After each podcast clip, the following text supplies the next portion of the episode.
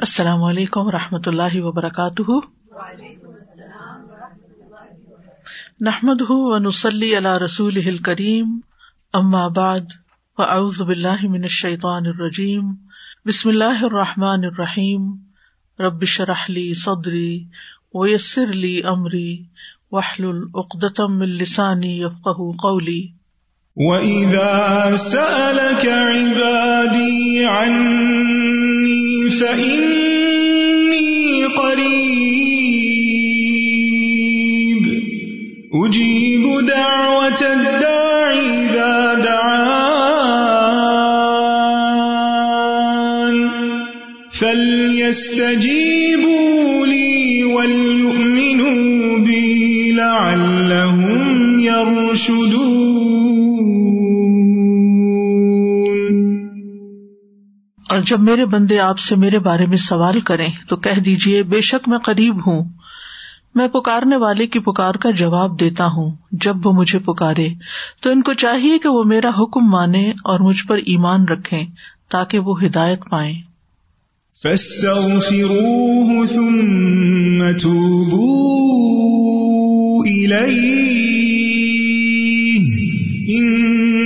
ربی قریب سو اس سے بخش مانگو، پھر اس کی طرف پلٹ آؤ۔ یقیناً میرا رب قریب ہے، قبول کرنے والا ہے۔ الحمد للہ ملک القدوس السلام دل جلال اکرام ربنا تقدست اسما اہ و الت صفات ہو کما اثنا اللہ نفسی لا نحسی ثنا ان علیہ۔ لہ الحمد فی دنیا والآخرت الدوام. احمد ربی و اشکر علا من من بھی علا من من بھی من الفضا علی والخیرات التی نعلم والتی لا نعلم، فہو ولی الانعام. ہر قسم کی حمد اللہ کے لیے ہے، جو کہ حقیقی بادشاہ ہے، پاکیزہ ذات ہے، سلامتی دینے والا ہے، جو بڑائی اور اکرام والا ہے، ہمارے رب کے نام پاک ہیں۔ اس کی صفات بلند ہیں۔ اس کی ذات ویسی ہی ہے جیسا کہ اس نے خود اپنی ذات کی تعریف بیان کی ہے۔ ہم اس کی تعریف کی طاقت نہیں رکھتے۔ اسی کے لیے دنیا اور آخرت میں ہر قسم کی ہمیشہ ہمیشہ کی حمد ہے۔ میں اپنے رب کی حمد اور شکر ادا کرتا ہوں۔ اس بات پر جو اس نے ہم پر مہربانی اور خیرات کا احسان فرمایا، ان بھلائیوں کا احسان فرمایا جن کو ہم جانتے ہیں اور جن کو ہم نہیں جانتے۔ وہ فضل اور مہربانی اور انعام کرنے کا مالک ہے۔ اللہ مسلی علی محمد و علا علی محمد کما صلی علی ابراہیم و علا علی ابراہیم ان کا حمید مجید۔ اللہ مبارک علی محمد و علا علی محمد کما بارک علی ابراہیم و علا علی ابراہیم ان کا حمید مجید۔ آج ہم قیامت کے دن کی آسانی کی دعائیں پڑھیں گے۔ ارشاد ربانی ہے۔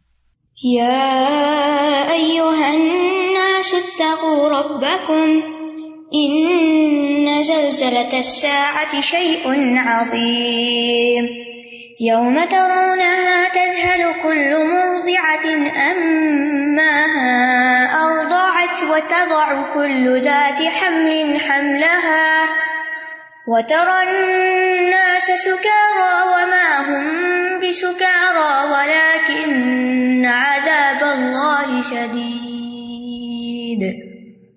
اے لوگو، اپنے رب سے ڈرو۔ بے شک قیامت کا زلزلہ بہت بڑی چیز ہے۔ جس دن تم دیکھو گے کہ ہر دودھ پلانے والی اپنے اس بچے سے جسے وہ دودھ پلا رہی تھی، غافل ہو جائے گی اور ہر حمل والی اپنا حمل گرا دے گی اور آپ لوگوں کو دیکھیں گے کہ وہ نشہ میں ہے۔ حالانکہ وہ نشہ میں نہیں ہوں گے، لیکن اللہ کا عذاب بھی بہت سخت ہوگا۔ ان آیات میں قیامت کے دن کی ہولناکی کا بیان ہے۔ قیامت کا ایک تعارف کرایا گیا ہے۔ وہ دن جس دن دنیا کی، جس دنیا میں ہم رہتے ہیں، جس دنیا کو ہم دیکھتے ہیں، ہر چیز تہس نہس ہو جائے گی۔ ہم سب جانتے ہیں کہ دنیا کی یہ زندگی عارضی ہے ٹیمپرری ہے، چند دن کی ہے، اور اس کا انجام زوال ہے، فنا ہے، اسے ختم ہونا ہے۔ اور اصل زندگی اس کے بعد شروع ہوگی، جس کو کوئی زوال نہیں، جسے کبھی ختم نہیں ہونا۔ اس دنیا کو اللہ نے امتحان گاہ بنایا ہے، اور اس کے بعد نتیجے کا دن ہے، جو قیامت کا دن ہے۔ اس دن انسان کو اپنے رب سے ملاقات کرنی ہے، اور وہ وہ دن ہوگا جس دن انسان کو اس کے اعمال کا جو اس نے اس دنیا میں کیے، پورا پورا بدلا دے دیا جائے گا۔ سورت شقاق میں اللہ تعالیٰ فرماتے ہیں، یا ائل انسان ان کا دہن الا ربی کا کدہن ف ملاقی ہی اے انسان، بے شک تو مشقت کرتے کرتے اپنے رب کی طرف جانے والا ہے، پھر اس سے ملنے والا ہے۔ یعنی دنیا میں ایک مشکل کے بعد دوسری دوسری کے بعد تیسری، امتحانوں سے گزرتے گزرتے ایک دن تم اپنے رب سے جا ملو گے۔ اور یہ ملاقات، حقیقی ملاقات ہے۔ اور جو شخص یہ سمجھتا ہے کہ وہ رب کی طرف نہیں لوٹے گا، وہ بہت بڑے دھوکے میں ہے۔ موت کے بارے میں تو کسی کو شک نہیں۔ ہر شخص یقین رکھتا ہے کہ موت آئے گی، لیکن موت کے بعد کیا ہوگا؟ اس کے بارے میں دنیا کے انسانوں کی اکثریت غافل ہے۔ انہیں کچھ پتا نہیں کہ کل کیا ہونے والا ہے۔ لہٰذا یہ بہت ضروری ہے کہ ہم خود بھی جانیں اور دوسروں تک بھی اس پیغام کو پہنچائیں۔ انسانیت کو اس کے انجام سے باخبر کریں کہ وہ ایک ایسے دن میں اپنے رب سے ملاقات کرنے والے ہیں جس دن سب کا حساب کتاب ہوگا۔ اللہ سبحان تعالیٰ فرماتے ہیں اف حسب تم انما خلقنا کم ابتن و ان کو ملئی نہ اللہ ترجاؤن کیا تم نے یہ سمجھ لیا کہ ہم نے تمہیں بے مقصد پیدا کیا ہے اور تم ہماری طرف واپس نہیں لوٹائے جاؤ گے؟ یعنی تم نے یہ کیسے گمان کر لیا کہ تمہاری واپسی اللہ کی طرف نہیں ہے؟ تمہارے پاس اس کا کیا پروف ہے؟ کیا دلیل ہے؟ تو بہرحال، یہ تو ایک حقیقت ہے کہ قیامت کو آنا ہے۔ اللہ تعالیٰ نے قیامت کے دن کی قسم کھا کر قیامت کے وقوع پر یقین دہانی کرائی ہے، لا اقسم بیوم القیامہ۔ نہیں، میں قسم کھاتا ہوں قیامت کے دن کی، اور کس بات پر قسم کھائی گئی ہے؟ کہ قیامت کا دن آئے گا۔ وہ وہ دن ہے جس میں رب کی طرف لوٹنا ہوگا۔ وہ ایک کٹن دن ہے، جیسا کہ یہاں بتایا جا رہا ہے۔ ایک مشکل ترین دن ہے جس کا آغاز سور پھونکنے سے ہوگا، اور پھر شدید زلزلے سے۔ یہ زلزلہ زمین پر بھی ہوگا، پہاڑوں پر، سمندروں میں، درختوں، عمارتوں ہر چیز کو مٹا دینے والا ہوگا اور زمین ایک چٹیل میدان کی طرح ہو جائے گی۔ جو لوگ اس دن اس سارے منظر کو اپنی آنکھوں سے دیکھیں گے، وہ ان کی برداشت سے باہر ہوگا۔ شدید خوف اور دہشت کے مارے ان کی آنکھیں پتھرا جائیں گی۔ دل کانپ رہے ہوں گے۔ مائیں اپنے بچوں کو دودھ پلانا بھول جائیں گی۔ حاملہ عورتوں کے حمل ساقت ہو جائیں گے۔ ہر آدمی اپنا ہوش کھو بیٹھے گا۔ یوں لگے گا جیسے انہوں نے کوئی ایسی چیز پی رکھی ہے کہ جس سے ان کے ہوش مارے گئے ہیں۔ تو فرمایا، یا ستقو رب اے لوگو، اپنے رب سے ڈرو۔ وہ رب جس نے تمہیں پیدا کیا، جس نے تمہیں اپنی طرف سے دی ہوئی نعمتوں کے ساتھ تمہاری پرورش کی، جس کی طرف تم واپس جانے والے ہو۔ اور اصل تقوا اور اصل رب کا ڈر یہی ہے کہ رب کی مرضی کے مطابق پھر یہ زندگی بسر کی جائے۔ اپنے فرائض کو ادا کیا جائے، گناہوں سے بچا جائے۔ بعض لوگ صرف فرائض ادا کر لیتے ہیں، لیکن اللہ تعالیٰ کی منع کردہ چیزوں سے منع نہیں ہوتے۔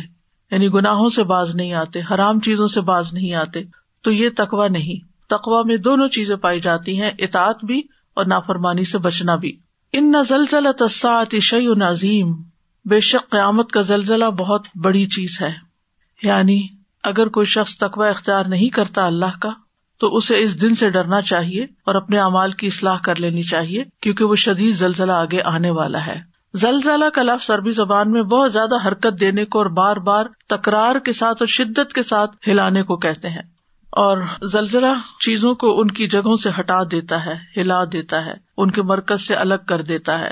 تو یہاں زلزلہ سا کی بات کی جا رہی ہے کہ سا کا زلزلہ، سا کہتے ہیں قیامت کو۔ یعنی قیامت کا زلزلہ جو ہے، وہ بہت بڑی چیز ہے۔ اور یہ اس دن کے واقع ہونے کا آغاز ہوگا، ابتدا ہوگی۔ اور جب اللہ تعالیٰ کسی چیز کو عظیم کہہ دیتے ہیں تو وہ واقعی عظیم ہوتی ہے۔ ان زلزلہ تسات شعی و نظیم یعنی اللہ سبحان تعالیٰ کے الفاظ میں یہ بہت بڑی چیز ہے، جس کی ہولناکی کا کوئی اندازہ نہیں کر سکتا۔ دنیا میں جب کبھی اگر آپ کو ایکسپیرئنس ہوا ہو زلزلے کا، تو چند سیکنڈ کے زلزلے کی بھی اتنی دہشت ہوتی ہے کہ زلزلہ تو ختم ہو جاتا ہے، لیکن دل کا زلزلہ ختم نہیں ہوتا، دل دھڑکتے رہتے ہیں زور زور سے، اور خوف کے مارے، دہشت کے مارے پلپٹیشن تیز ہو جاتی ہے۔ اور یہ زلزلہ تو اس وقت تک ختم ہی نہیں ہوگا جب تک کہ قیامت واقع نہیں ہو چکے گی۔ پہاڑ پھٹ کر ریزا ریزا نہیں ہو جائیں گے، اور پھر وہ صرف پٹیں گے ہی نہیں، ٹوٹیں گے ہی نہیں، بلکہ اتنا شدید زلزلہ ہوگا کہ پہاڑوں کو ریت میں بدل دے گا۔ کثیب مہیلا ہو جائے گا۔ بھر بری ریت کے ٹیلوں کی طرح ہو جائیں گے اور پھر غبار بن کر رنگین روئی کی طرح اڑ جائیں گے۔ آسمان پھٹ جائے گا، چاند اور سورج بے نور ہو جائیں گے، ستارے بکھر جائیں گے اور ایسا خوف ہوگا کہ بچے بھی بوڑھے ہو جائیں گے۔ بچوں کو بوڑھا کر دے گا۔ یوم یجعل الولدان شیبا، جیسے سورت المزمل میں آتا ہے۔ سورت واقع میں آتا ہے، وحملت الارض والجبال فدکتا دکتم واحدا فیوم اذن وقعت الواقع زمین اور پہاڑ اٹھا لیے جائیں گے، پھر دونوں ایک ہی چوٹ میں خوب ریزا ریزا کر دیے جائیں گے، تو اس دن واقع ہونے والی یعنی قیامت واقع ہو جائے گی۔ اور یہاں فرمایا، یوم ترونہا تذہل کل مردعت اما اردعت اس دن ہر دودھ پلانے والی اپنے دودھ پیتے بچے کو بھول جائے گی۔ تد ہلو دہول انسان کی وہ کیفیت ہوتی ہے جس میں اس کو کوئی پتا نہیں ہوتا وہ کہاں ہے۔ یعنی ایک طرح سے بے ہوشی کی کیفیت اور انسان کی عقل کھو جاتی ہے۔ اور ظہول اس بھلانے کو کہتے جسے بھولنا نہیں چاہیے۔ یعنی ماں کسی بھی حال میں اپنے بچے کو نہیں بھولتی کہ کہیں بچے کو لے گئی اور وہاں اس کو چھوڑ کے آ گئی ہو، یا کسی بھی اعتبار سے اس کے کان ہر وقت، اس کی نگاہیں ہر وقت بچے کا پیچھا کر رہی ہوتی ہیں۔ لیکن یہ قیامت کا زلزلہ ایسی چیز ہوگی کہ جس میں وہ اپنے بچے کو بھی بھول جائے گی اور یہ ایسی غفلت ہوگی جس میں خوف اور دہشت بھی ہوگا۔ عربی زبان میں دودھ پلانے والی عورت کو مرد کہتے ہیں، ہا کے بغیر، اور مرد اس عورت کو کہتے ہیں جس وقت وہ دودھ پلا رہی ہوتی، پلانے کی حالت۔ یعنی جس وقت بچہ دودھ پی رہا ہوتا ہے تو اس ماں کو مردع کہتے ہیں۔ اور اگر ویسے کوئی عورت نرسنگ کر رہی ہو تو وہ مردع کہلاتی ہے۔ کیونکہ عربی زبان میں وہ صفات جو صرف عورتوں کے لیے ہیں، ان کے ساتھ تا نہیں لگائی جاتی۔ جیسے حامل مرد حائز یہ اردو میں حائزہ بنا دیتے ہیں یا پھر۔ لیکن جس وقت وہ اس کام میں مشغول ہے تو اس کی وجہ سے اس کو مرد کہا گیا ہے۔ یعنی مطلب یہ ہے کہ ایک ماں اپنے بچے کو دودھ پلا رہی ہوگی کہ وہ اپنی بریسٹ کو اس کے منہ سے نکال کے بچے کو پھینک کے اس سے غافل ہو جائے گی، بے خبر ہو جائے گی۔ یعنی وہ بچہ جو اسے سب سے زیادہ عزیز ہوتا ہے، اس وقت وہ اس کی پرواہ بھی نہیں کرے گی کہ وہ کدھر جاتا ہے۔ ابھی میں سوچ رہی تھی کہ جو سیلاب آیا ہے، اس میں بہت سے بچے بھی بہ گئے ہیں نا۔ تو بچے کیوں بہ گئے؟ اس لیے کہ ماں باپ یا بچوں کو اٹھاتے یا پھر خود بھاگتے۔ تو جب ایسی تکلیفیں اور ایسی آزمائشیں آتی ہیں، تو انسان کو جب اپنی جان کی پڑ جاتی ہے، تو پھر وہ ہر چیز بھول جاتا ہے۔ یہ تو دنیا کی مصیبتیں ہیں نا۔ جن میں انسان اپنے پیاروں کو بھول گیا، وقتی طور پر، چاہے بعد میں کتنی بھی ریگریٹس ہوں یا کتنی بھی پریشانیاں ہوں جو بوڑھے ہیں، جو چل نہیں سکتے، جو بھاگ نہیں سکتے، جو بھاگ سکتے تھے، وہ ریلا آتے ہوئے دیکھ کے بھاگ کے پہاڑوں پہ چڑھ گئے، لیکن جو نہیں چڑھ سکتے تھے، وہ پانی کے اندر بہ گئے۔ تو قیامت کی ہولناکی بھی کچھ اسی طرح ہوگی، بلکہ اس سے کئی گنا زیادہ شدید ہوگی کہ اس وقت ہر چیز اس کو بےکار لگے گی۔ اور آپ دیکھیے کہ انسان اگر غور کرے، تو جتنا کچھ بھی انسان کے پاس اس دنیا میں ہے، وہ اصل میں اس کا ہے نہیں۔ اس کا بس وہی ہے جو اس کی ضرورت کا ہے، جس کو وہ استعمال کر رہا ہے۔ باقی اس کا نہیں ہے۔ وہ کوئی اور استعمال کر لیتا ہے اس وقت یا آئندہ اس کے مرنے کے بعد استعمال کر لے گا۔ اور بعض اوقات انسان اپنی زندگی میں ان پریشانیوں کا شکار رہتا ہے، میرے پاس گھر نہیں، میرے پاس گاڑی نہیں، میرے پاس فلان چیز نہیں، میرے پاس فلاں چیز نہیں۔ ٹھیک ہے، انسان کے پاس ضرورت کی چیزیں ہونی چاہیے، لیکن بہت سے لوگ ہیں جن کے پاس دو وقت کا کھانا بھی نہیں۔ تو اگر انسان ان سے اپنی کیفیت کو کمپیئر کرے تو بہت اچھے حال میں ہے۔ تو جو ملا ہے اس پر شکر کم کرتے ہیں۔ اور جو نہیں ہے اس پر پریشانی کا اظہار زیادہ کرتے ہیں لیکن ہر روز کوئی نہ کوئی واقعہ، کوئی نہ کوئی کہانی ایسی سنتے ہیں کہ انسان کو دنیا کی حقیقت سمجھ آتی ہے، لیکن آ کر بھی نہیں آتی۔ آ کر بھی نہیں آتی۔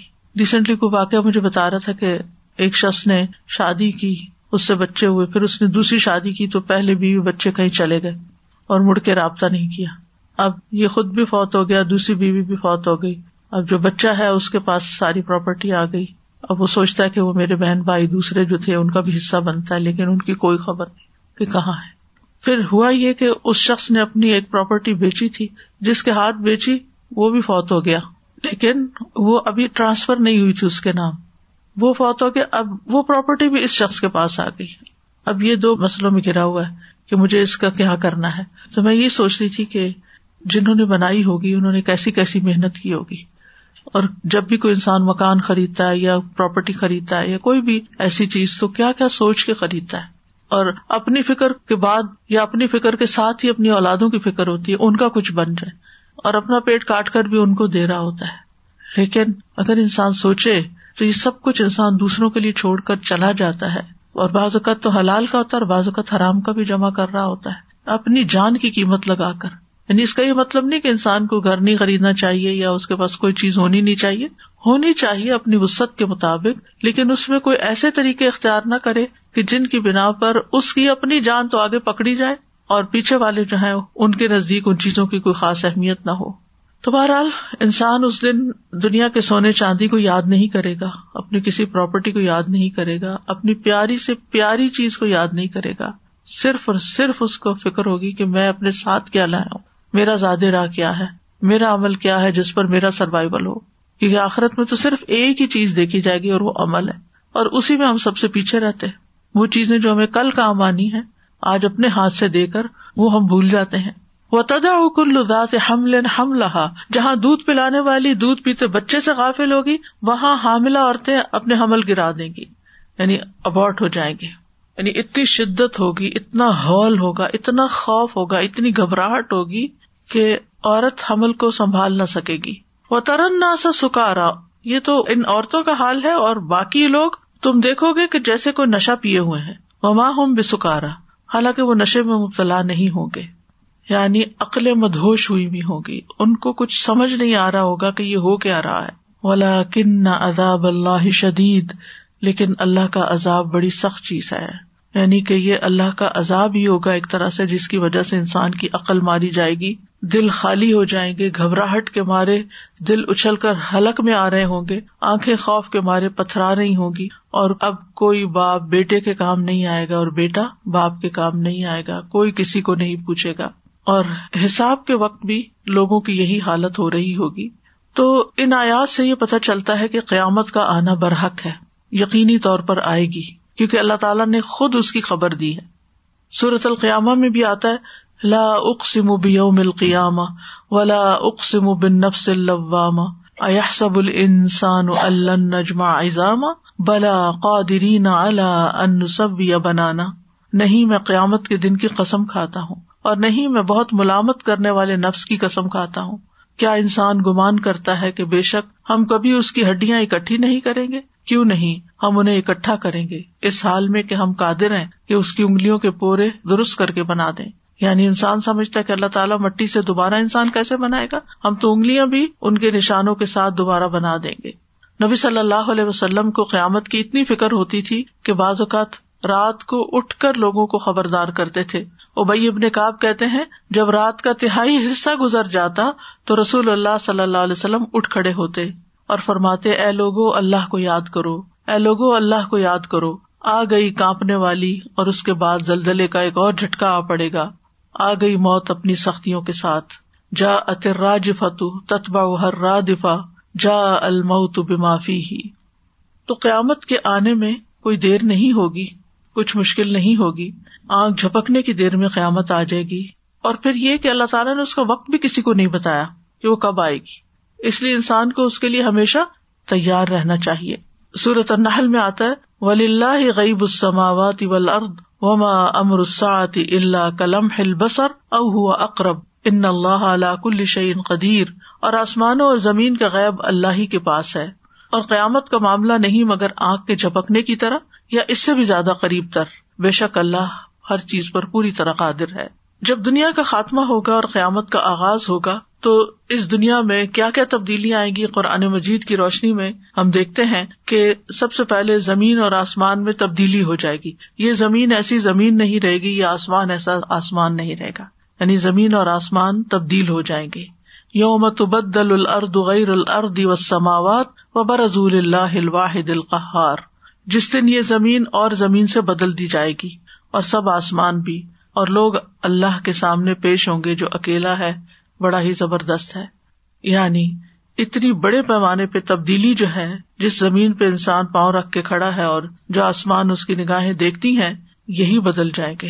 تو پھر آپ سوچیے کہ جو چیزیں ہماری پوزیشن میں ہے یا جو ہماری امنگیں اور آرزویں اور امیدیں ہیں، پھر ان کا کیا ہوگا؟ کیونکہ اس کے بعد تو اب حساب کتاب ہوگا، دوبارہ اٹھایا جائے گا، پلسرات ہوگا، میزان ہوگا، حوض کوثر ہوگا۔ ان سب پر ہمارا کیا حال ہوگا؟ اور پھر سب سے بڑھ کر جہنم کی ہولناکیاں کیا ہوں گی؟ اور یہ سب انسان کو اپنی نگاہوں سے دیکھنا ہوگا، اس کو ایکسپیرئنس کرنا ہوگا۔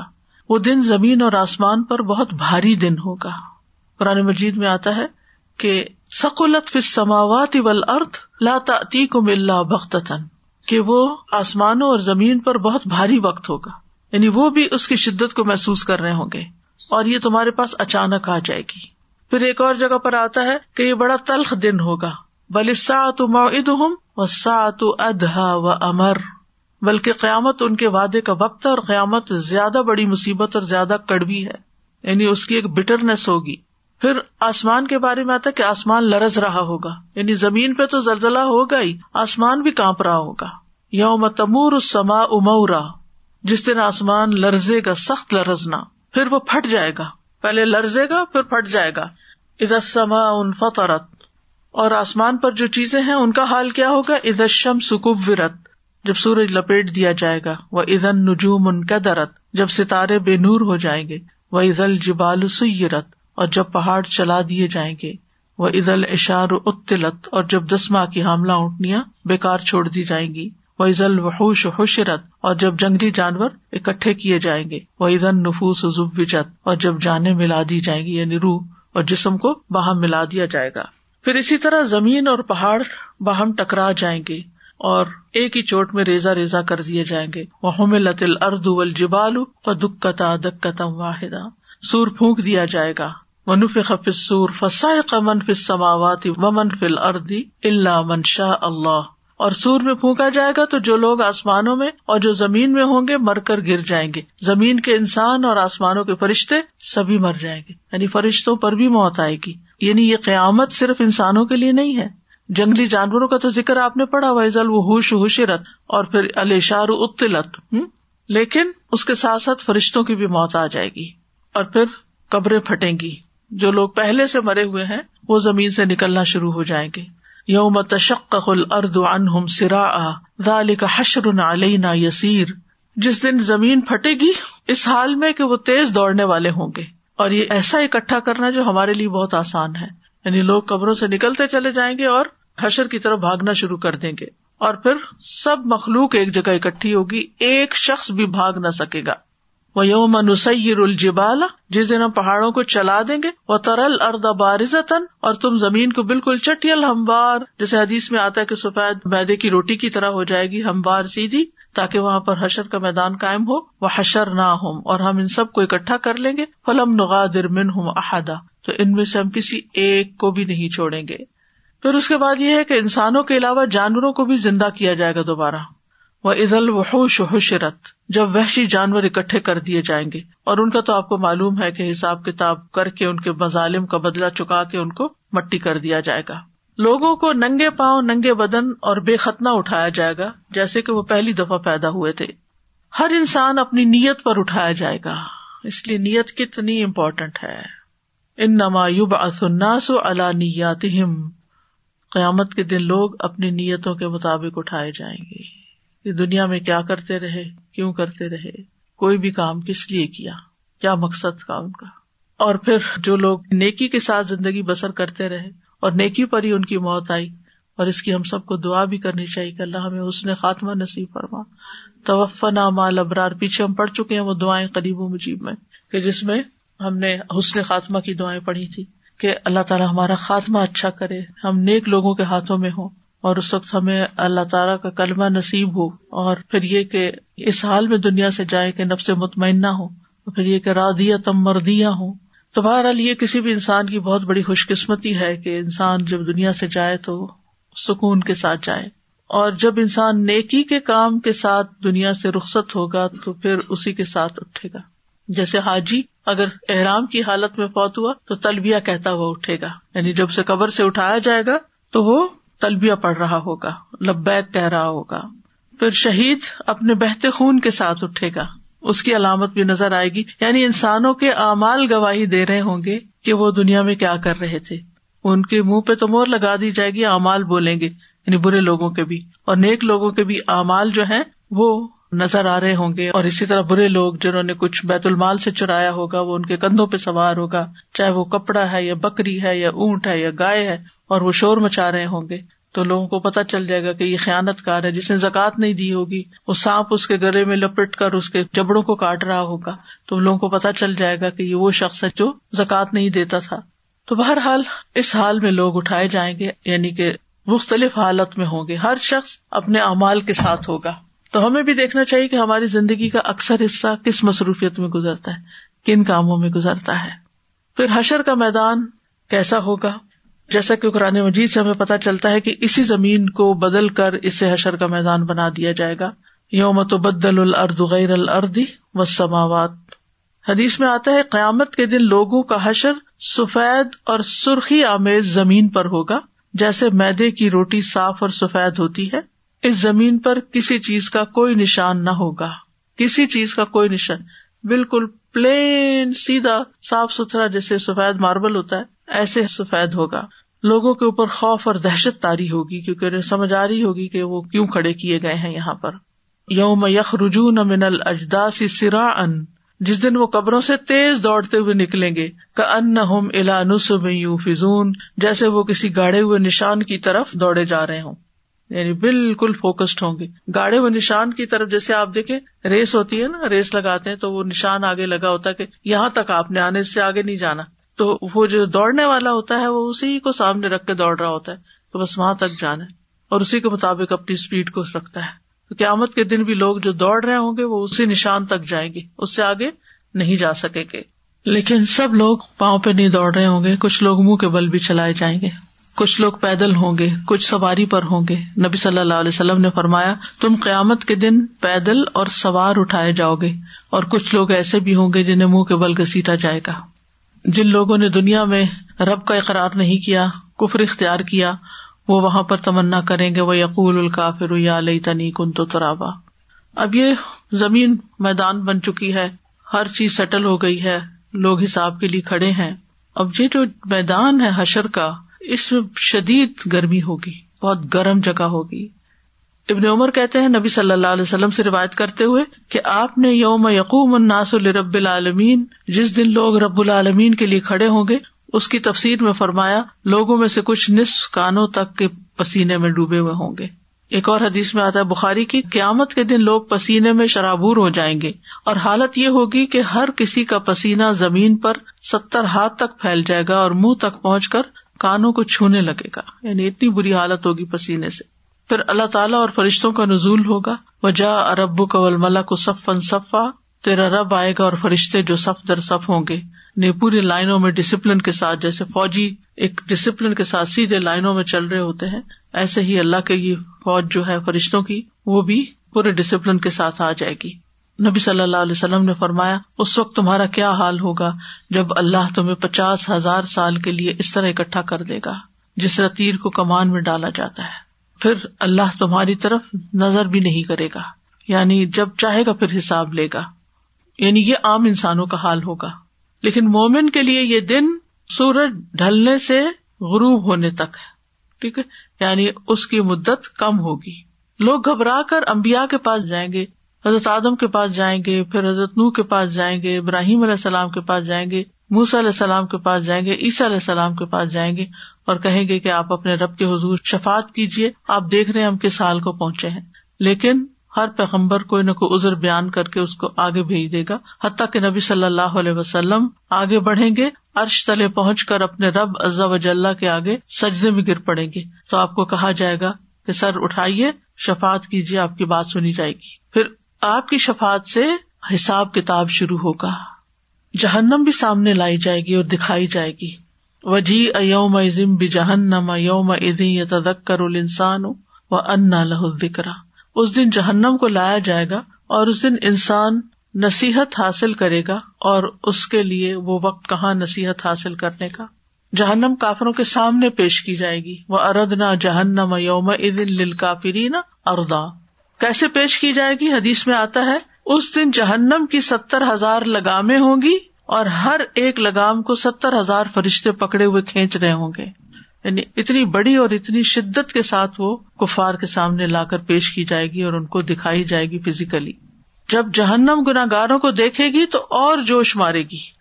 یعنی جہنم کو بھی اللہ تعالیٰ ایک سینس دے دے گا۔ ادار ات ہم مکان ام بعید سمی الحا تغیزن و ذفیرا جب وہ جہنم دور سے انہیں دیکھے گی یعنی اپنے شکار کو، ان لوگوں کو جو اس کے پاس آنے والے ہیں، تو یہ اس کے جوش خروش کی آوازیں خود سن لیں گے۔ سورت ملک میں آتا ہے ادا القو فیحا سم الحا شہیقن وہی تفور تقاد تمیز من الغیز جب وہ اس میں پھینکے جائیں گے، تو اس کے دھاڑنے کی آواز سنیں گے اور وہ اچھل رہی ہوگی۔ یوں لگے گا جیسے ابھی پھٹ پڑے گی۔ جہنم اپنے انگارے باہر پھینک رہی ہوگی۔ ان نہا ترمی بشر ان کل قصر کا ان جمال سفر وہ اتنے بڑے بڑے شرارے پھینکے گی جیسے محل، اور وہ اچھلتے ہوئے یوں محسوس ہوں گے جیسے زرد اونٹوں قیامت کے دن جہنم سے گردن بھی باہر نکلے گی، جس کی دو آنکھیں ہوں گی، جن سے وہ دیکھتی ہوگی، اور دو کان ہوں گے، جن سے وہ سنتی ہوگی، اور ایک زبان ہوگی، جس سے وہ بولتی ہوگی۔ اور کچھ لوگوں پر مسلط کر دی جائے گی۔ پھر بہرحال حساب کتاب شروع ہوگا۔ ہر امت کو گٹنوں کے بل بٹھا دیا جائے گا۔ وہ ترا کل امت جافیتن کل امت ان تدا الا کتاب علیوم تجزو نما کن تم تاملون تو تم ہر امت کو گٹنوں کے بل گرا ہوا دیکھو گے، ہر امت اپنے امال نامے کی طرف بلائی جائے گی۔ آج تمہیں اس کا بدلا دیا جائے گا جو تم کیا کرتے تھے۔ اور اس طرح پھر اللہ سبحان و تعالیٰ بندوں کے درمیان فیصلہ کریں گے نام اعمال تقسیم کیے جائیں گے سب کے سامنے۔ یعنی ہر ایک کا امال نامہ اس کے دائیں یا بائیں ہاتھ میں دے دیا جائے گا۔ وہ عزت سخ و نشرت اور کہتے ہیں کہ نام امال اڑ اڑ کر لوگوں کے ہاتھوں میں پہنچ رہا ہوگا۔ کچھ لوگ دائیں ہاتھ میں لیں گے اور کچھ لوگوں کے بائیں ہاتھ میں ہوگا اور وہ لے کر پیچھے کو چھپا لیں گے۔ مومنوں کی عزت تو تکریم ہوگی، وہ جب اپنا نامہ امال دیکھیں گے تو خوش ہو جائیں گے اور وہ کہیں گے ہاں او مقرر کتابیا آؤ میرا امال نامہ پڑھو۔ انی زنن تو انی ملاقن حسابیا مجھے یقین تھا کہ میرا حساب ہونے والا ہے۔ یعنی یہ سب دیکھا جائے گا۔ آپ دیکھیں، جو چیز ڈسپلے ہوتی ہے، آپ اس کو کس طرح بناتے ہیں؟ اس کی ایک ایک نوک پلک سنوارتے ہیں۔ یعنی اگر آپ کو وہ کپڑے پہننے ہو جو سب دیکھنے والے ہیں، جیسے دلہن کے کپڑے ہوتے ہیں کچھ۔ ایک ایک کریز، ایک ایک بل، ایک ایک چیز اس کی اسٹائل ہر چیز فکس کی جاتی ہے تاکہ کوئی چیز خراب نہ لگے۔ تو اگر ہمیں یہ یقین ہو کہ ہمارے سارے امال سامنے آ جائیں گے، تو ہم ایک ایک عمل کو خوبصورت بنا کے کریں کہ یہ سب دیکھیں گے۔ دنیا میں دکھاوے کا بڑا شوق ہوتا ہے کہ لوگ دیکھیں میں کتنی نیک ہوں۔ مومن کا یہ شوق قیامت کے دن پورا ہو جائے گا۔ سب کے سامنے اس کا امال نامہ جب آئے گا اور وہاں وہ دکھاوا نہیں ہوگا۔ تو یہاں دکھانے کی بجائے وہاں کی فکر کرنی چاہیے کہ اس دن میرا حال کیا ہوگا، میں کیسی کتاب پکڑے ہوئے ہوں گا۔ سورت اسرا میں آتا ہے وہ کل انسان ان الزم نہ ہوتا ارح فی اون کی و نخرج الح یوم القیامتی کتاب القاہ منشورا۔ اقرا کتاب کفا بنفس کل یوم علیہ کا حسیبہ اور ہر انسان کو ہم نے اس کا نصیب اس کی گردن میں لازم کر دیا ہے۔ اور قیامت کے دن ہم اس کے لیے ایک کتاب نکالیں گے جسے وہ کھلی ہوئی پائے گا۔ کہا جائے گا، پڑھو اپنی کتاب۔ آج تم اپنے اوپر خود ہی حساب لینے کے لیے کافی ہو۔ تو نام اعمال میں ہر چھوٹی بڑی چیز لکھی ہوگی۔ انسان کہے گا ماں لحاظ الکتاب لا غادر الصغیرتا ولا کبیرتا اللہ آسا اس کتاب کو کیا اس نے ہر چھوٹی اور بڑی بات لکھ لی؟ چھوٹی نیکیاں بھی، بڑی نیکیاں بھی۔ وہ نیکیاں جو دکھا کے کرتے، وہ بھی جو چھپا کے۔ کسی کو نہیں پتا۔ دنیا میں بعض اوقات یہ ہوتا ہے نا کہ آپ بہت اچھے کام کر رہے ہوتے کسی کو نہیں پتا ہوتا، تو بعض اوقات لوگ آپ کے بارے میں کوئی ایسی بات کہہ دیتے ہیں جس سے آپ کا دل ٹوٹ جاتا ہے، جو آپ کی ایکسپیکٹیشن کے خلاف ہوتی ہے۔ آپ سمجھتے ہیں کہ میں تو اچھا ہی کر رہا ہوں، لیکن لوگوں کو وہ نظر ہی نہیں آتا کہتے تم تو انتہائی نکمے ہو کچھ بھی نہیں کرتے۔ انسان کو دل چھوٹا نہیں کرنا چاہیے، جس کا آخرت پر یقین ہو، اسے پتا ہوگا کہ میں نے جو کیا ہے، وہ میرے امال نامے میں لکھا ہوا وہ کل نظر آ جائے گا۔ بس تھوڑی دن کی بات ہے۔ ذرا برابر خیر اور شر فمیا عمل مسقال ضرورت خی نہیں وہ عمل مسقال ضرورت شر پھر حدیث میں آتا ہے، تم میں سے ہر فرد قیامت کے دن اللہ تعالیٰ سے اس طرح کلام کرے گا کہ اللہ اور بندے کے بیچ میں کوئی ترجمان نہیں ہوگا، کوئی انٹرپریٹر نہیں ہوگا۔ پھر وہ دیکھے گا تو اس کو آگے کوئی چیز نظر نہیں آئے گی۔ پھر اپنے سامنے دیکھے گا تو آگ ہوگی۔ بس تم میں سے جو بھی آگ سے بچنے کی استطاعت رکھتا ہو، وہ آگ سے بچے خا کھجور کا آدھا ٹکڑا ہی صدقے بھی دے کر کیوں نہ ہو۔ تو اس لیے پتا چلتا ہے کہ صدقہ جو ہے وہ انسان کو آگ سے بچانے والا ہے۔ اسی طرح روزہ بھی۔ پھر قیامت کے دن سب سے پہلے امت محمد کا حساب ہوگا، صلی اللہ علیہ وسلم۔ اور اس میں بھی سب سے پہلے علماء کا حساب ہوگا۔ اگر وہ کامیاب ہو گئے تو جلدی جنت کی طرف چلے جائیں گے اور اگر ناکام ہوئے اور پھر شہید اور پھر سخی یعنی جنہوں نے بڑے بڑے کام کیے ہوں گے، ان کا حساب پہلے ہوگا۔ تو آپ سوچیے کہ پہلے حساب ہونا بھی ایک ڈر کی بات ہے اور حساب کے لیے کھڑے رہنا بھی ایک پریشانی کی بات ہے۔ تمام انسانوں کے امال میں سب سے پہلے نماز کا حساب ہوگا۔ اگر نماز پوری ہوئی، درست ہوئی، تو باقی امال بھی درست ہوں گے۔ اگر اس میں خرابی آ گئی، اس کا وزن ٹھیک نہیں نکلا تو باقی امال میں بھی بگاڑ آ جائے گا۔ اب دیکھیے، پتہ نہیں کہاں سے ہمارے اندر یہ کانسیپٹ آ گیا نا کہ جیسے کرسچینٹی میں ہے کہ آپ اگر چیریٹی کر لیتے ہو تو پھر باقی آپ کے امال جو ہے وہ نہیں دیکھے جائیں گے۔ یا آپ کنفیس کر لیتے ہو اور کنفیس کرنے کے بعد آپ کچھ خرچ کر دیتے ہو چرچ کے لیے یا جو بھی ان کا سسٹم ہے، تو اس کے بعد آپ فری ہیں۔ جیزس جو ہے وہ آپ کی نجات کے لیے کافی ہے لیکن ہمارے دین میں اگر آپ کے اپنے فرائض پورے نہیں ہیں، کیونکہ کچھ چیزیں فرائض ہیں، جب تک آپ کے اپنے فرائض پورے نہیں، تو کوئی آپ کو کچھ نہیں کر سکتا، آپ کی شفات نہیں ہو سکتی، کیونکہ فرائض کا حساب باہر حال ہے۔ جو شفات ہے، وہ دوسری چیزوں میں ہے۔ یعنی باقی فرائض کے علاوہ جو کوتاہیاں ہو جاتی ہیں، ان کو اللہ سبحان و تعالیٰ مختلف طریقوں سے معاف کر دے گا۔ اسی طرح حقوق العباد میں سب سے پہلا فیصلہ قتل کے بارے میں ہوگا، اگر کسی نے کسی کا خون بہایا ہوگا۔ پھر اسی طرح ہر ذمہ دار سے اس کی ذمہ داری کے بارے میں پوچھا جائے گا۔ کہ اپنی ریسپانسبلٹیز کو کتنا پورا کیا تھا۔ پھر آپس میں ایک دوسرے پر کیے گئے جو ظلم ہے ان کے بارے میں حساب ہوگا۔ اگر کوئی ظالم ہوگا تو مظلوم کو اس کی نیکیاں دے دی جائیں گی۔ اگر ابھی بھی اس کا ظلم باقی ہے تو مظلوم کے گنا ظالم کے ساتھ ڈال دیے جائیں گے۔ تو مظلوم کی سزا بھی ظالم بھگتے گا۔ پھر حقداروں کے حقوق کے لیے بار بار پیشی ہے۔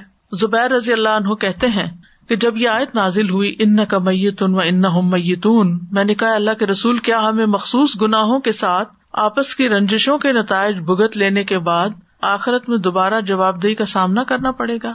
آپ نے فرمایا ہاں تمہیں بار بار تکلیف دی جائے گی، یہاں تک کہ ہر حقدار کو اس کا پورا پورا حق لوٹا دیا جائے۔ یعنی ایک آیا ہے، آ جاؤ تم، اس کا حساب چکاؤ۔ اب دوسرا آ گیا، میرا حساب نہیں دیا، اس نے پورا نہیں کیا، اس کا چکاؤ۔ تیسرا آ گیا، چوتھا آ گیا۔ بار بار بلایا جائے گا۔ کس قدر ندامت اور شرمندگی ہے۔ تو اس لیے اول تو یہ کہ بندوں کے ساتھ بڑی محتاط زندگی بسر کرنے کی ضرورت ہے کہ ہماری طرف سے ان کو کوئی تکلیف نہ پہنچے۔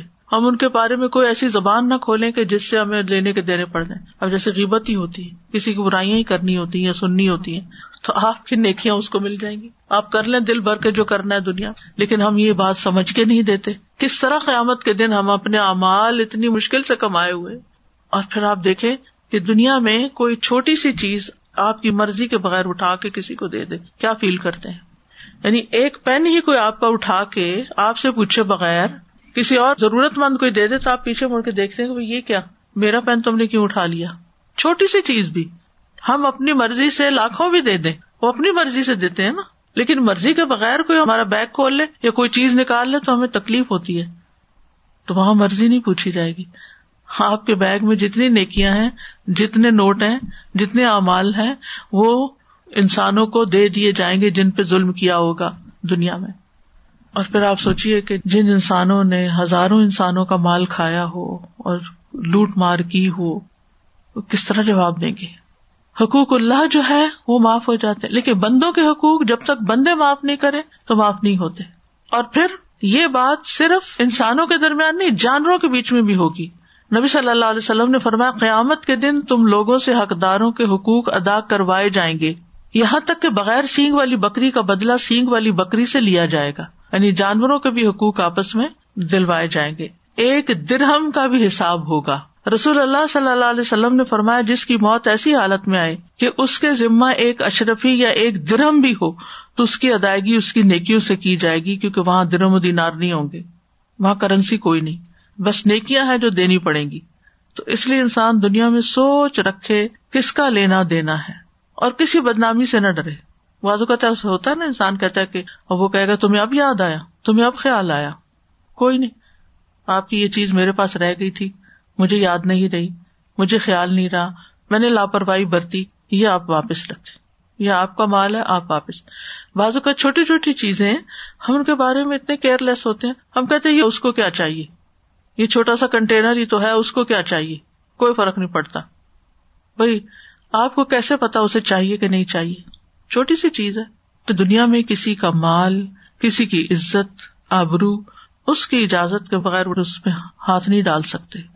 نان نفقہ نہیں بیوی کا دیتے، مہر نہیں دیتے، بیوی شوہر کے حقوق نہیں دیتی یعنی کوئی ایک مسئلہ ہے۔ یعنی ایسی نفسیات ہوگی کہ انسانوں کو انسانوں کو دکھ دے کے مزہ آتا ہے۔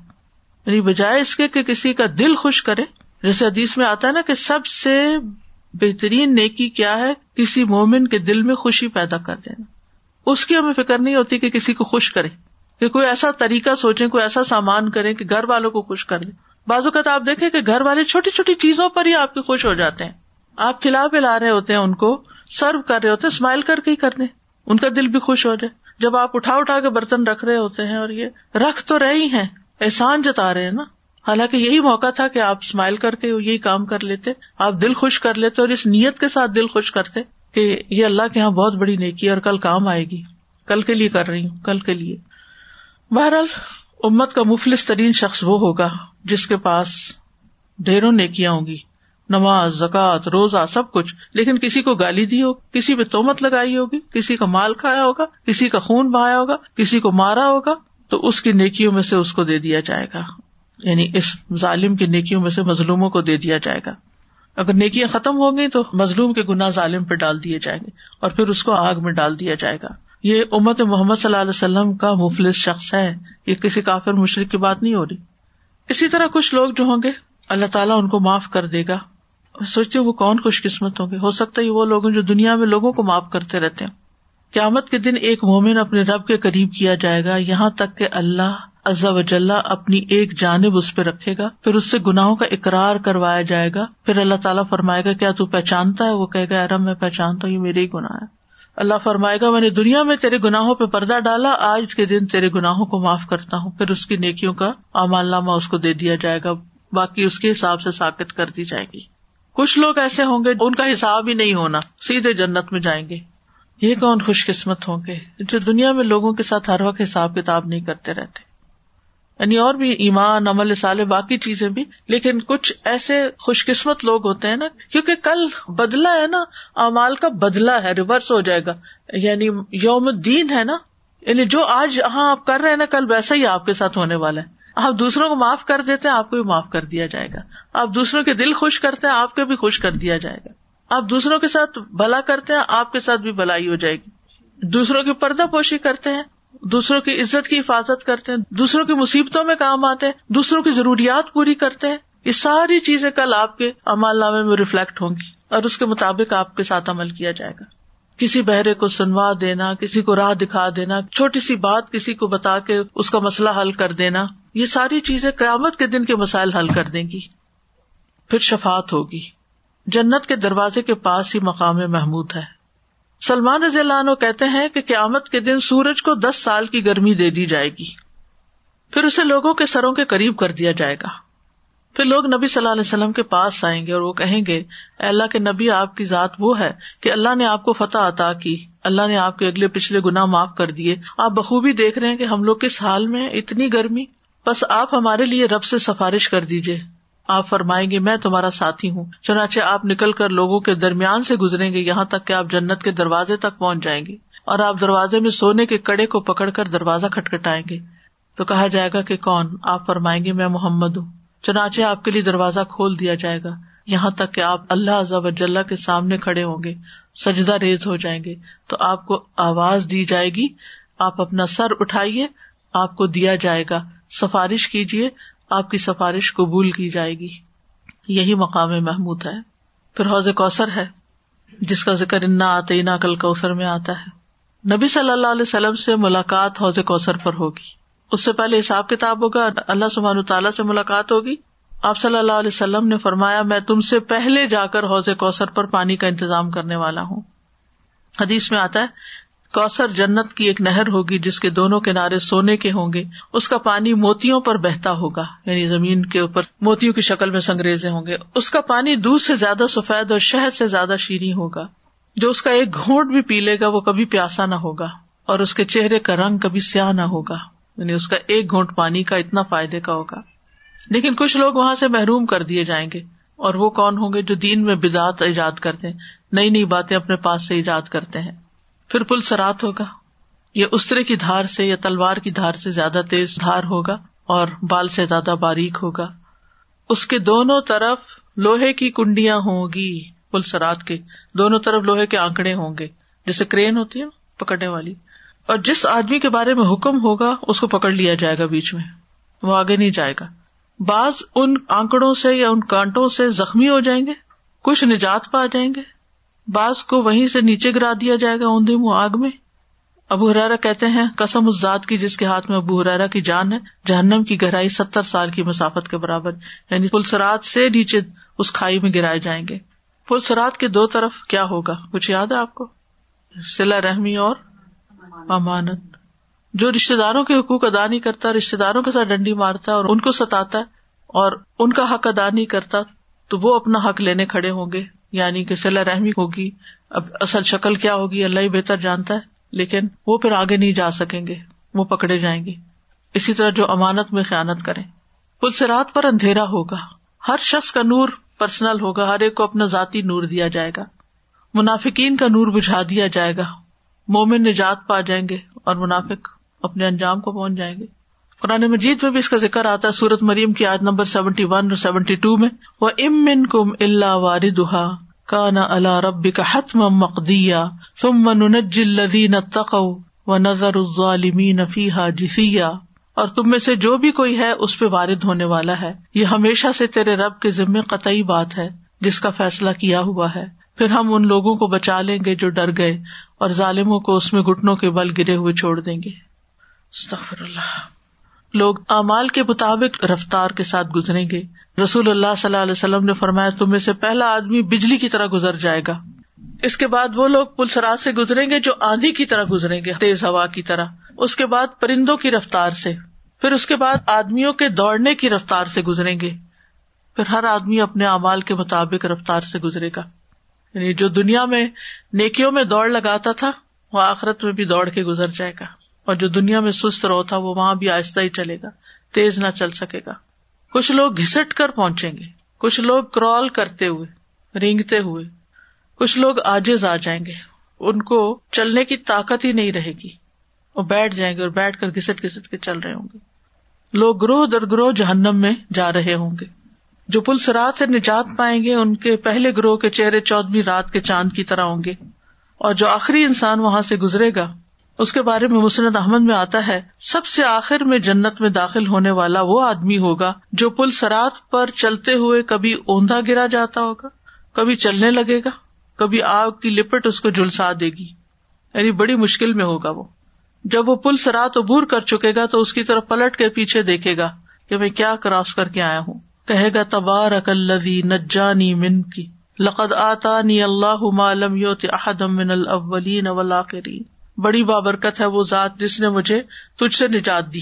اللہ نے یہ مجھے ایسی نعمت عطا فرمائی جو اولین و آخرین میں سے کسی کو نہیں یعنی کہ مجھے جنت تک پہنچا دیا۔ وہ اتنا خوش ہو جائے گا، شکر گزار ہو جائے گا۔ جنت میں داخلے سے پہلے بھی صفائی ہوگی انسانوں کی۔ دلوں کی صفائی بھی ہوگی اور ظاہر کی بھی ہوگی۔ ظاہر قبر سے نکلے ہیں، حشر کے میدان ہے اور پلسرات پر پسینے میں ڈوبے ہوئے، تو سارے میلے ہو چکے ہوں گے۔ تو وہاں نہلائے دھلائے جائیں گے اور صاف ستھرے کر کے جنت میں بھیجے جائیں گے۔ اور نہ صرف یہ کہ فزیکلی بلکہ حقوق و لباد کے معاملے میں بھی ایک دوسرے سے کساس دلوایا جائے گا۔ جب ان کو پاک صاف کر دیا جائے گا ادا حزبو و نقو یہ لفظ آتے ہیں حدیث میں بخاری کے، حتیٰ ادا حزبو جب وہ مہذب بنا دیے جائیں گے یعنی بالکل ٹھیک ہو جائیں گے۔ وہ نقو اور تنقیہ ہوتا ہے صاف کرنا، نقایا، نقیہ لفظ بھی سے۔ ادین الحم فی دخول الجنہ ان کو جنت میں داخل ہونے کی اجازت دے دی جائے گی۔ قسم ہے اس ذات کی جس کے ہاتھ میں محمد صلی اللہ علیہ وسلم کی جان ہے۔ ان میں سے ایک آدمی جنت میں اپنے گھر کو زیادہ جاننے والا ہوگا بہ نسبت اس کے کہ جتنا وہ دنیا میں اپنے گھر کا راستہ جانتا تھا۔ پھر جنت میں داخل ہوگا۔ جنت کے تو آپ کو معلوم ہے کہ کسی آنکھ نے دیکھی نہیں اور کسی کان نے سنی نہیں۔ تو جنت ہے اصل گھر، وہ ہے اصل ٹھکانا انسان کو وہاں کے لیے بنایا گیا، لیکن اس سے پہلے ٹیسٹ میں ڈالا گیا کہ کون وہاں رہنے کے قابل ہے اور کون نہیں۔ وہ ہمیں یہاں پروو کرنا ہے۔ یہ چانس ہے، یہ موقع ہے۔ کتنے ہی لوگ دنیا سے جا چکے ہیں، واپس نہیں آ سکتے۔ اس وقت ہمارے پاس کتنا سنہری وقت ہے۔ اس وقت کو اچھے سے اچھے کاموں میں استعمال کریں۔ اور آپ دیکھیں کہ ہر مشین تیل سے چلتی ہے نا، یا بجلی سے چلتی ہے، یا اس کو چلانے کے لیے کوئی نہ کوئی فیول ہونا چاہیے اس میں۔ مومن کو نیک مال کرنے کے لیے علم کے فیول کی ہر وقت ضرورت رہتی ہے۔ جس دن پاور ہاؤس سے آپ کا رابطہ کٹا، آپ نیچے گر گئے۔ آپ اندھیرے میں آ گئے۔ جب آپ علم سے اپنا تعلق کاٹ لیتے ہیں، علم سے آپ کا رشتہ نہیں رہتا، تو پھر آپ ڈی موٹیویٹ ہو جاتے ہیں۔ نیکیوں کے امبار آپ کے آگے ہوتے ہیں۔ توفیق نہیں ہوتی کچھ کرنے کی۔ ایک کے بعد ایک اچھا موسم گزر رہا ہوتا ہے روزے رکھنے کا۔ ایک سے ایک اچھی اپرچونٹی ہوتی ہے صدقہ کرنے کی۔ ایک سے ایک اچھا موقع اور مناسبت ہوتی ہے جس میں ہم اللہ کے حضور بہترین نماز پڑھ سکتے تو توفیق ہی نہیں۔ لیکن جب انسان اللہ کے وادوں کو سنتا ہے اور آخرت کو دیکھتا ہے، علم حاصل کرتا ہے، جانتا ہے، پھر اس کی موٹیویشن کا لیول ہائی ہوتا ہے۔ جب وہ ہائی ہوتا ہے، پھر اس کے جسم میں جان نہ بھی ہو، کمزوری بھی ہو، بیماری بھی ہو، پھر بھی وہ خیر کے کام کر لیتا ہے۔ اس کی ہمت باقی رہتی ہے۔ وہ تھکتا نہیں۔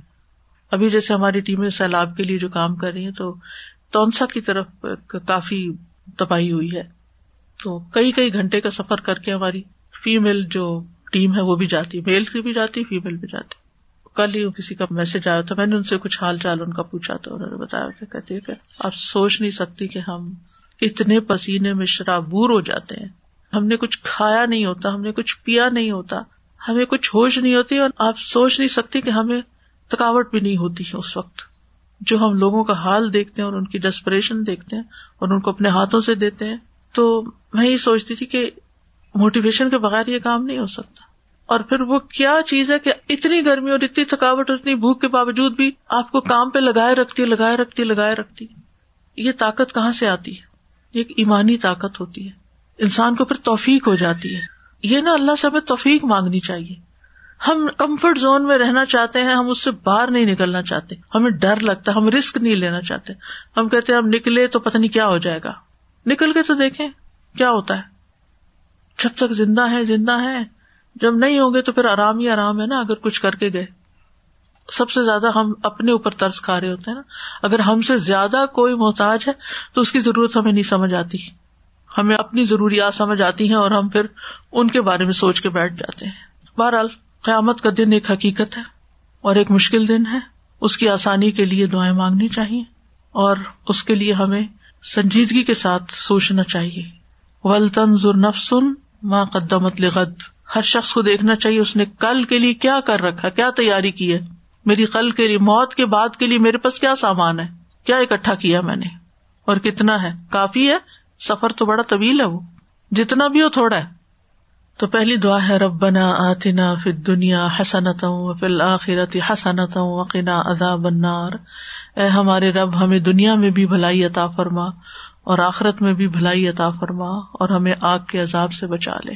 یہ دعا سب سے زیادہ جامع اور کامل دعا ہے جو آخرت کی مصیبتوں کے لیے فائدہ دیتی ہے۔ اس کو تمام دعاؤں پہ ترجیح دینی چاہیے، ٹاپ پہ رکھنا چاہیے اور اس کو پڑھنا نہ بھولے نبی صلی اللہ علیہ وسلم کی ان دعاؤں میں سے جو آپ کثرت سے پڑھتے تھے اور اس کی ترغیب بھی دیتے تھے۔ اللہ ہمیں توفیق دے دے۔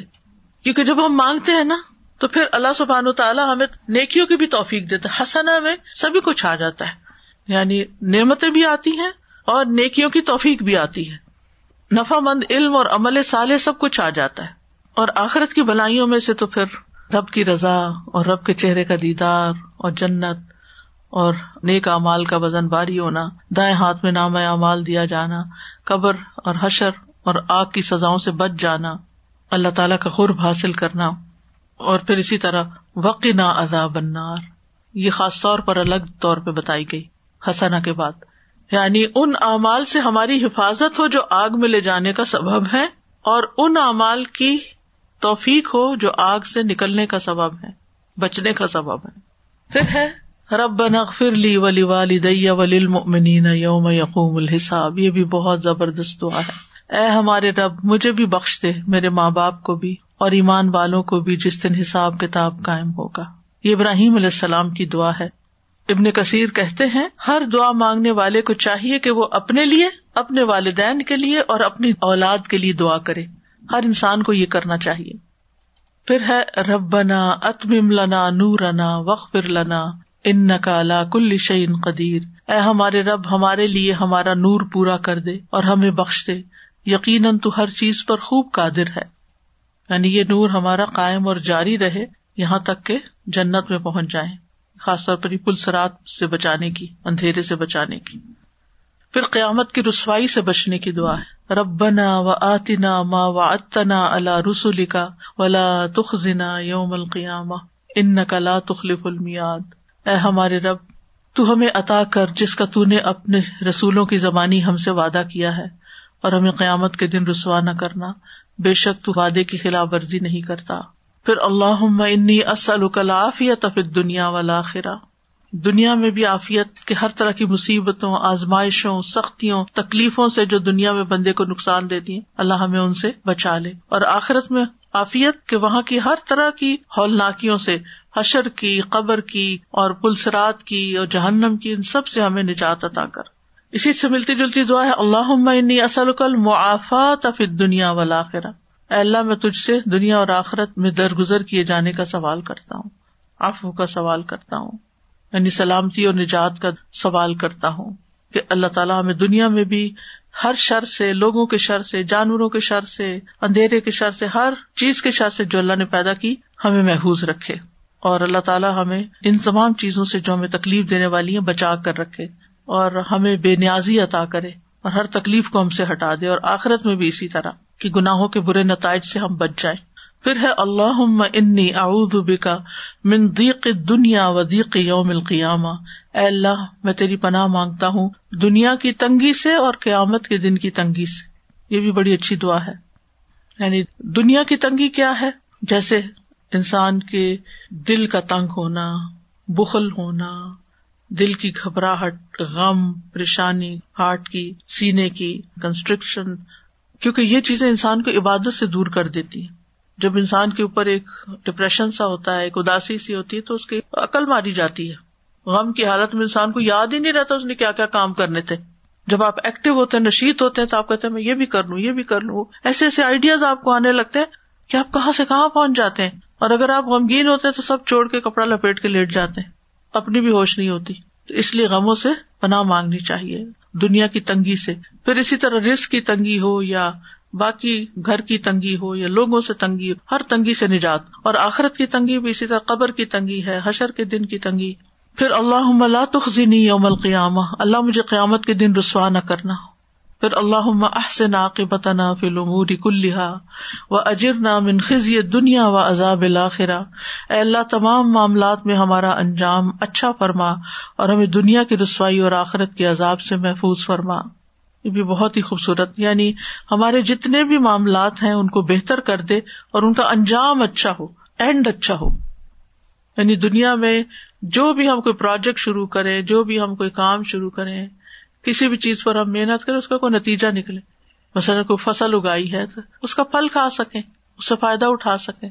کچھ پڑھائی شروع کی ہے تو اس امتحان کو پاس کر کے کوئی ڈگری اور اس ڈگری سے کوئی فائدہ اٹھا سکیں۔ یعنی یہ نہیں کہ ہم محنت کرتے جائیں کرتے جائیں کرتے جائیں، نتیجہ کچھ بھی نہ نکلے۔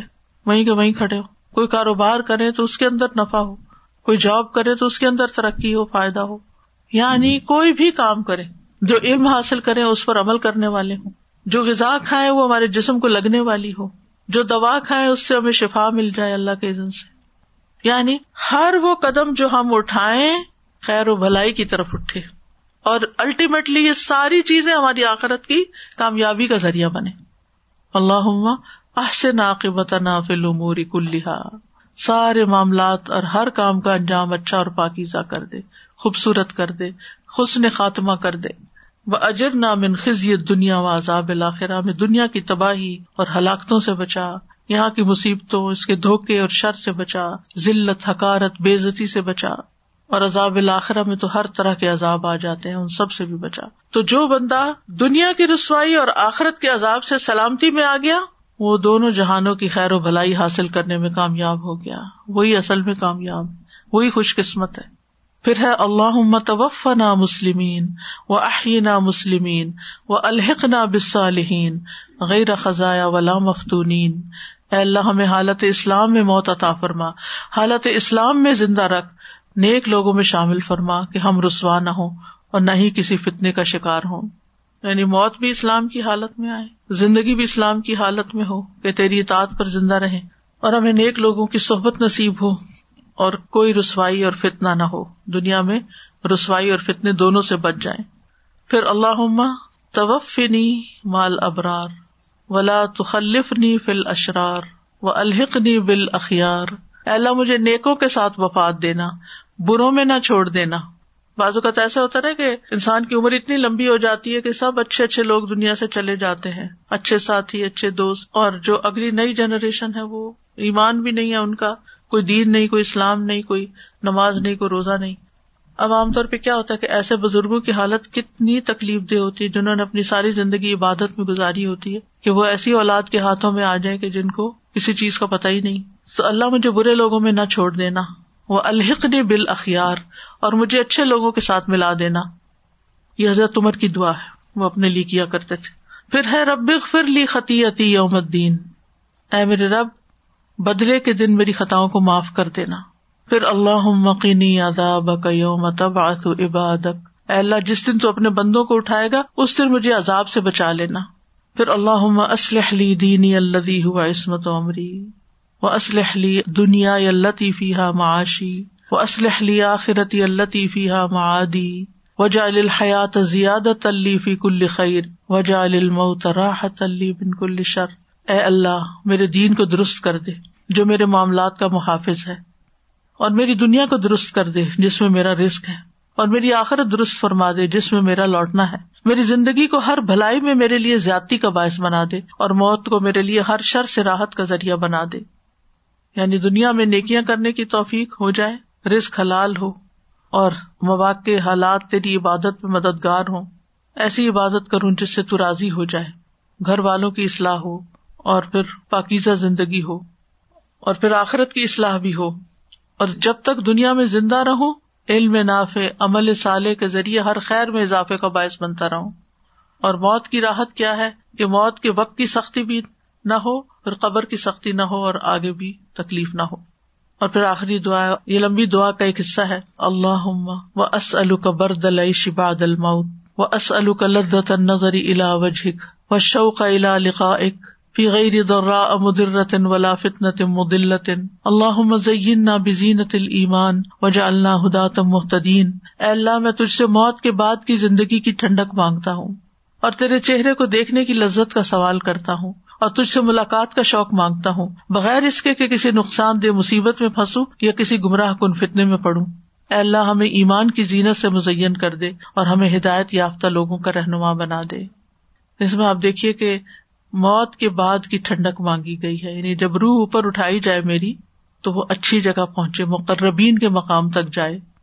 دنیا میں یہ ٹھنڈک کسی کو حاصل نہیں ہو سکتی کیونکہ یہ دنیا ناکارا اور بےکار اور تکلیفوں اور بیماریوں سے بھری ہوئی ہے۔ اور پھر اللہ تیرے چہرے کی تجلی نصیب ہو، جس میں کوئی پردہ حائل نہ ہو۔ ابن کئیم کہتے ہیں کہ اس دعا میں دنیا کی سب سے پاکیزہ چیز مانگی گئی ہے، وہ ہے اللہ کی ملاقات کا شوق۔ اور آخرت کی سب سے پاکیزہ چیز مانگی گئی ہے اللہ کا دیدار یعنی دنیا میں ملاقات کا شوق اور آخرت میں اللہ تعالیٰ کا دیدار۔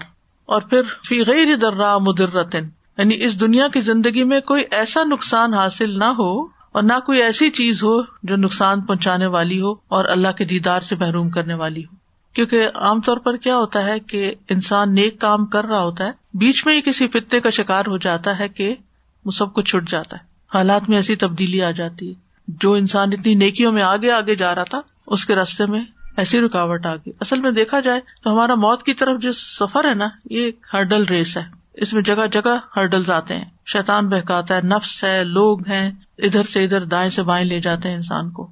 تو ایسی صورت میں یار اب تجھ سے ملاقات کے بیچ میں کوئی ایسا فتنا نہ آئے جو اس عظیم نعمت کے ملنے میں رکاوٹ بنے۔ اور کوئی ایسا نقصان نہ ہو میرے عمل میں کہ جس کی وجہ سے میں تیری رحمت سے دور ہوں۔ اللہ مزین بزینت المان وجا اللہ ہداتم محتدین اللہ ایمان کی زینت سے ہمارے ظاہر و بادن کو خوبصورت کر دے۔ اور ہمیں ہدایت یافتہ لوگوں میں وجلنا ہداتن محتدین ہدایت یافتہ لوگوں میں ہدایت دینے والا بنا دے۔ واخر داوانا الحمد للہ رب العالمین۔ سبحان اللہ و بحمد کا اشد اللہ اللہ اللہ انت استخر کا و اطوب السلام علیکم و رحمۃ اللہ وبرکاتہ۔